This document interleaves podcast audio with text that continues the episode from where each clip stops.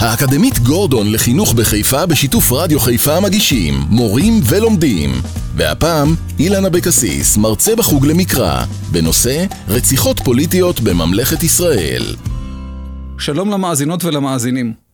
אני דוקטור אילן אבקסיס, מחוג למקרא במכללה האקדמית גורדון. נושא השידור הוא רציחות פוליטיות במקרא. רצח פוליטי הוא רצח שמטרתו היא פוליטית ואשר בוצע על ידי גורם פנימי. המניע ולא התוצאה הוא המגדיר רצח פוליטי ככזה. היות והמלך בימי קדם, וגם היום, הוא שליט לגיטימי בחסד האל לכל ימי חייו, הרי רק מות המלך אפשר את העברת השררה לידי אדם אחר. ותמיד היו כאלה שניסו לזרז את חציית הנהר של המלך מגדת החיים אל גדת המתים. משום מה קיימת אמונה רווחת שרצח גדליה בן אחיקם הוא הרצח הפוליטי הראשון בתולדות עם ישראל. שטות מוחלטת, זה לא נכון! אם ננער את ספר מלכים ניעור קל, לא תאמינו כמה גופות תיפולנה ממנו. וכדברי המשורר, ראה, הנה מוטלות גופותינו, שורה ארוכה ארוכה בספר מלכים. בשל מסגרת הזמן, אדבר רק על הרציחות הפוליטיות שאירעו בממלכת ישראל. לפי המסופר במקרא, שאול ייסד את המלוכה, ודוד ושלמה הביאו אותה לשיא עוצמתה. אולם, לאחר מות שלמה התפלגה המלוכה לשתי ממלכות אחיות יריבות. ממלכת ישראל הצפונית, ששכנה בשומרון, בגליל ובגלעד, ובירתה האחרונה והמפורסמת היא שומרון, הכפר סבסטיה של ימינו, ומדרום לה הייתה ממלכת יהודה, ששכנה ביהודה ובנגב הצפוני. ובירתה היחידה, מאז ועד עתה, ירושלים. כל הרציחות בממלכת ישראל הן חלק מהפיכה צבאית וחילופי שושלות. וזאת בניגוד ליהודה, שם הרציחות לא לוו בחילופי שושלת, ושושלת בית דוד שלטה בממלכה עד חורבן בית המקדש הראשון. המקרה הראשון הוא של נדב בן ירבעם, שמלך בין השנים 907 עד 906 לפני הספירה. ירבעם בן נבט הוא מלך ישראל הראשון לאחר פילוג הממלכה. רצח נדב בן ירבעם אירע בעת המצור שהטיל נדב על גיבטון העיר הפלישתית. מזוהה עם תל מלט ליד רחובות של ימינו. וכך נכתב, ציטוט, ויקשור עליו, על נדב, בעשה בן אחיה לבית יששכר, ויכהו בעשה בגיבטון אשר לפלישתים, ונדב וכל ישראל צרים על גיבטון. סוף ציטוט. לאחר רצח נדב, התמלך בעשה בן אחיה, ובית ירבעם הוכה לפי חרב. ירבעם ייסד שושלת בת שני מלכים, וכך גם בעשה. בנו אלה בן בעשה, מלך בין השנים 887 עד 886 לפני הספירה, נרצח אף הוא. גם רצח אלה בן בעשה אירע בעת המצור על גיבטון. לא ברור מדוע זכתה גיבטון, עיר בלתי חשובה בעליל, לשמש תפאורה לשתי רציחות. אולי מדובר בשכפול ספרותי. מי יודע? ציטוט: ויקשור עליו, על אלה, עבדו זמרי שר מחצית הרכב, והוא בתרצה, מזוהה עם תל פר הצפון ליד שכם, שותה שיכור, בית ארצה אשר על הבית בתרצה.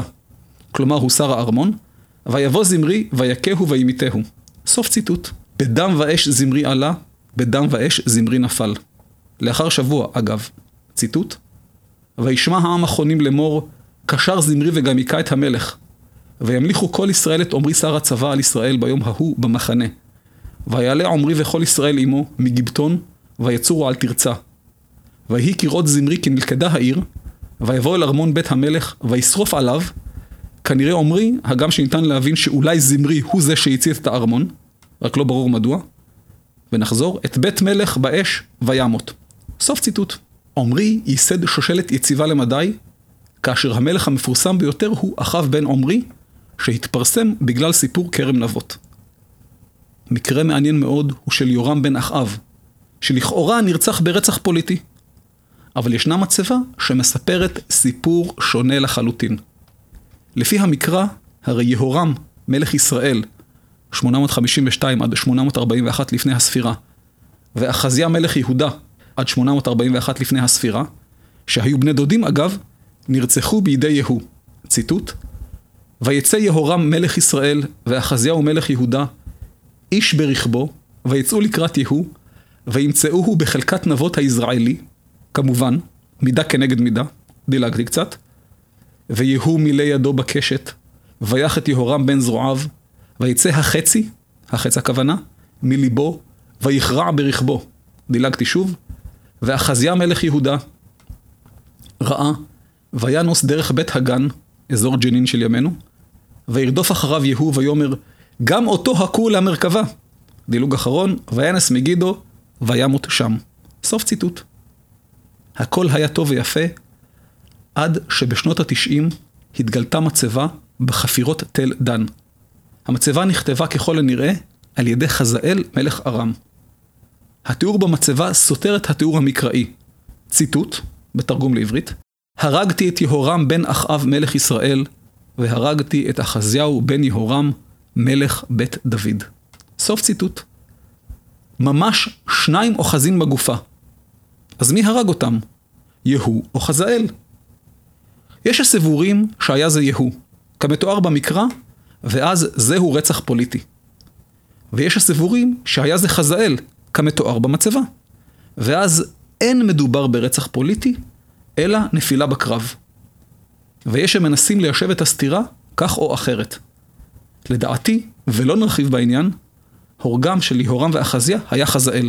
בימי בית יהוא נהנתה ממלכת ישראל מיציבות פוליטית.